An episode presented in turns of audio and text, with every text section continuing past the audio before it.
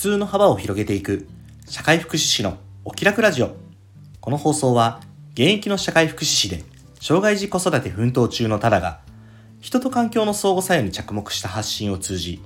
皆さんの中にある普通の幅を広げ誰もがお気楽に過ごせる社会になるためのヒントを共有するラジオです。皆さんおはようございます。社会福祉士のタダです。2月3日今日の放送を始めていきます。よろしくお願いします。ついにこの日がやってきた。2月3日。節分。うちの子ねちょっと変わっててね鬼が大好きなんですよ。あとお化けとか。なんで節分はねもう1年の中で1番か2番2番ちなみにハロウィンね。1番か2番ぐらいに嬉しい日なんですよね。去年はね鬼の面を作って家族3人分作ってね、えー、家族3人でおめ鬼のお面をかぶって息子が僕と妻に豆を投げると。でも息子も鬼のお面をかぶっているんですよ。鬼のお面をかぶった息子が鬼のお面をかぶった父と母に豆を投げつけるの日。しかもねこれエンドレス。あの1日とか1回あたりの時間はねそんなに長くなくて済むんですよ。もう今日これで終わりねとか言えばなんとか済むんですけど、えー、うちの節分というか豆まきは、えー、去年の分はね昨日ぐらいまでやってましたね、うん、なんで通年を通して豆まきが我が家では行われているような状態です。でもね、まあ、昔と違って豆まきのいいところってあの豆の入ったこう三角パックみたいなのがあるんですよ。こうおつまみが入ってるやつとかってイメージ湧きますかね。このビニールの個包装みたいな感じで。その中に豆がいくつか入ってますよっていうタイプ。でそれをまあ息子にあげて去年はねチョコレート。うん。パックンチョだったかな？だったんだけどそれを投げてました。今年はね一応本当の豆の入った個包装のね三角パック。これをね使ってまあ豆まきしたいと思います。いやー今から楽しみです。皆さんのお家では豆まきとかされますか？うちはこんな豆まきだよとか、こんな風な面白いアイデアがあるよとか、工夫をしてるよとか、そういったことがあればね、よかったらコメント欄に書いてもらえれば嬉しいです。よろしくお願いします。今日はね、えー、昨日の続きなんですけど、共生社会の今と未来を考えるパート2です。えー、昨日の放送では、まあ、僕がね、障害者施設を見学に行った時に思ったそこからまあねそのそこで考えたというよりはそこも含めて考えたね共生社会の今について考えたんですよね。ただねえっ、ー、とこれ未来に関しての僕のね、まあ、未来予想みたいのがあってそれをねここではお話ししてみたいなって思います。あの全然あのこうなりますっていう予想ではないです。こうなるんじゃないかなってなんとなく思ってるような感じなんですけど全然何の保証もない僕の一方的なという個人的な思いなんでよかったら聞いてみてください。この考えの元になってる要素は2つあって1つはこのね日本っていう国がまあいろんな数値を統計で出してるんですけど、まあ、その出してる数値の中でも一番信用度が高い数値。なんだか分かります？うんこれはね実は人口動態って言ってこれから先日本の人口がどうなっていくのかっていうのをね表してる数字なんです。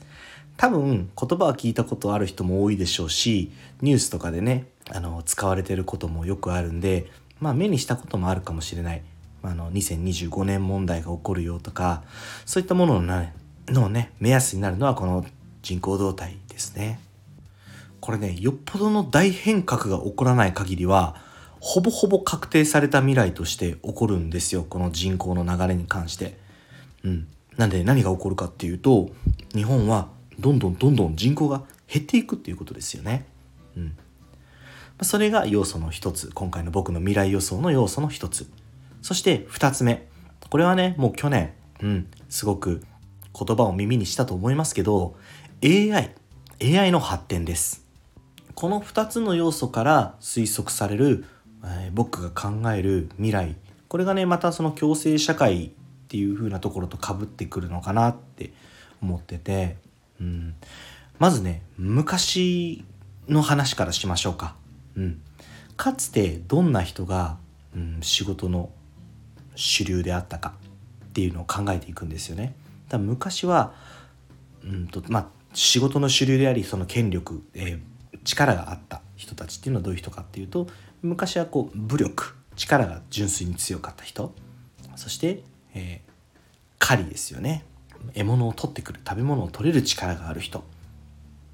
であったりあとは土木業、ね、物を建てたりとかやっぱり力がいる仕事ですよね。そして農業これも欠かせないですよね、えー、まあ日本は特に農耕民族ですから農業が発展していったと思います。そして、まあ、近代になって産業ですよね。文明的なものを生み出す力。そして、まあ、今は産業からさらにこうコンピューターを使ったりとかする知的な労働。こういったのがねあの主流になってきてると思います。でもねこれ結構 AI の台頭によって取って代わられると思うんですよね。そもそもま労働人口も減ってくるわけじゃないですか。人口動態によってどんどんどんどん国の人間人口が減少していくのは確定。これはもう確定です。でさらに AI が発展していくことによって、うん、今まで人がしなくちゃいけなかったことをどんどん、まあ、機械に任せるコンピューターに任せるようなことができるようになってくる。ただ AI の得意分野から仕事を埋めていって残ったところを人間しかできない人がやっていくっていう形になるのは必然だと思います。ね、そしたら AI の得意な分野っていうのは何ですか？っていうと今うんこの国の主流の仕事になっている知的労働ですよね。うん、これはきっと AI に、まあ、ほぼほぼ取って代わられると思ってもおかしくないと思います。あとはどれだけ踏み切る踏み切れるか踏み切るタイミングがいつかっていうだけで AI に任せようと思えばもうできる仕事はかなりあると思います。うん、そしてじゃあ今度未来あの現代から遡っていってできる仕事っていうと産業関係農業関係土木業関係、えー、狩りとかね畜産とか。そういったものはどうですかっていうと、うん、頭を使ってする作業っていうのは AI は得意コンピューターは得意だけど体を使ってする作業に関してはまだね完全にはできてない。要はロボットの存在ですよね。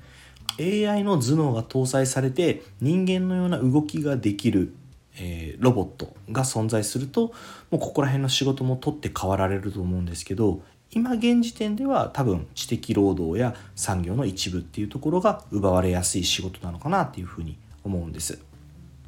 そう知的労働はねやっぱりまデスクワークみたいなのだから奪われるのは早い。で体はやっぱりマシンありきだからもうちょっとかかるかもしれない。うん、じゃあそこら辺が人間がこれからやっていく仕事でさらにプラスアルファどんなことができるか人間には何ができるかっていうと例えば、うん、心を扱った仕事であったりこうイマジネーション、えー、想像力を持ってクリエイティブな仕事をしたりっていうものは人間ならではなのかもしれない。なんでこれからは、うん、人間の体を使う本当に昔からやってた農業や工業、うん、畜産そういったものと、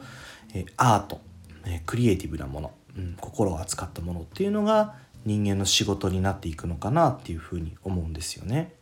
そうなった時に何が起こるかっていうと要はその効率化をしていくことによって機械が AI が仕事を取っていくわけですけど効率化だけ考えると人間のできる仕事はどんどんなくなっていく、うん、それこそ、えーと、残っていくのは今こう障害者の人とかがやっている軽作業であったり農業であったり工業であったりっていう風になるじゃないですか。でねこうどこか心の中にある障害者と障害者じゃない人のこう分断の図って僕ねあの、まあ、資本主義社会だから当たり前なんだと思うんですけど稼げてるかどうかっていうところが結構一つの基準になってるんじゃないかなって思うんです。障害のある人より高度な技術や知能を使った仕事ができる。だから僕たちは障害のある人より優れているんだっていう、まあ、優勢思想とまでは言わないですけど、そういったところでどっかこう、うん、馴染まない、えバリア見えないバリアみたいなのがあるんじゃないかなっていうふうに思います。でも結局その高度な技術であったり知能であったりってこれから AI に奪われていくわけでしょ？そしたら残っていくのって結局同じものになるじゃないですか。そうなった時に、うん、強制的に強制的にってあの強く制するの方ですけど強制的に強制社会が生まれてくるんじゃないかなっていうふうに思うんです。だって残った仕事それぐらいしかないからね。あとはまあアートとかね、クリエイティブ系とかっていうと本当に限られた人しかできないようなものじゃないですか。ね。そうなってくると、うん、まあ自然とじゃないですけど共生社会がね生まれていくんじゃないかなっていうふうに思ってるんです。またねこれがさらに進んでいくと本当に農業であったり土木であったり工業であったり、うん、軽作業系であったりそれすらもう人間がしなくてよくなってくる未来がやってきたとするともう余計あれですよね。差別化ができないですよね。残ったものってクリエイティブな仕事とかそういったところになるじゃないですか。そうなってくるとどうなるんですかね。うん。まあ例えばベーシックインカムである程度もうみんな自由に暮らせるような最低限のお金が支給されてあとはプラスアルファ自分の手で何か生み出したり貢献したりすることによって、うん、ベーシックインカムに上乗せして報酬を得ることができるみたいなそんな社会になっていくのかなとも思います。そうなってくるとより障害があるとか、えー、ないとかっていう差ってなくなってきますよね。そうそう。うんだからねまあ全然ただの僕が想像してる未来の一つですよ。うん、絶対こうなるとも思思わないしなんとなくねこうなる道もあるんじゃないかなって思ってるレベルの話なんですけどこうなったらこうなったでうんなんかね面白いんじゃないかなって僕はね少し思ったりしますそれでは2回にわたりました共生社会の今と未来を考える、えー、これで終わりにしたいと思います、えー、最後にお知らせですこの放送以外にも各種 SNS で発信活動を行っています。インスタグラム、スレッズ、TikTok では親バカ投稿。ノートでは子育てや学びの中で日々感じたことを。X では言葉遊びや小言を中心に発信しています。プロフィール欄にリンクを貼っていますので、よかったら覗いてみて、いいね、コメント、フォローなど応援よろしくお願いします。それでは、今日も素敵な一日に、社会福祉士のタダでした。またおいで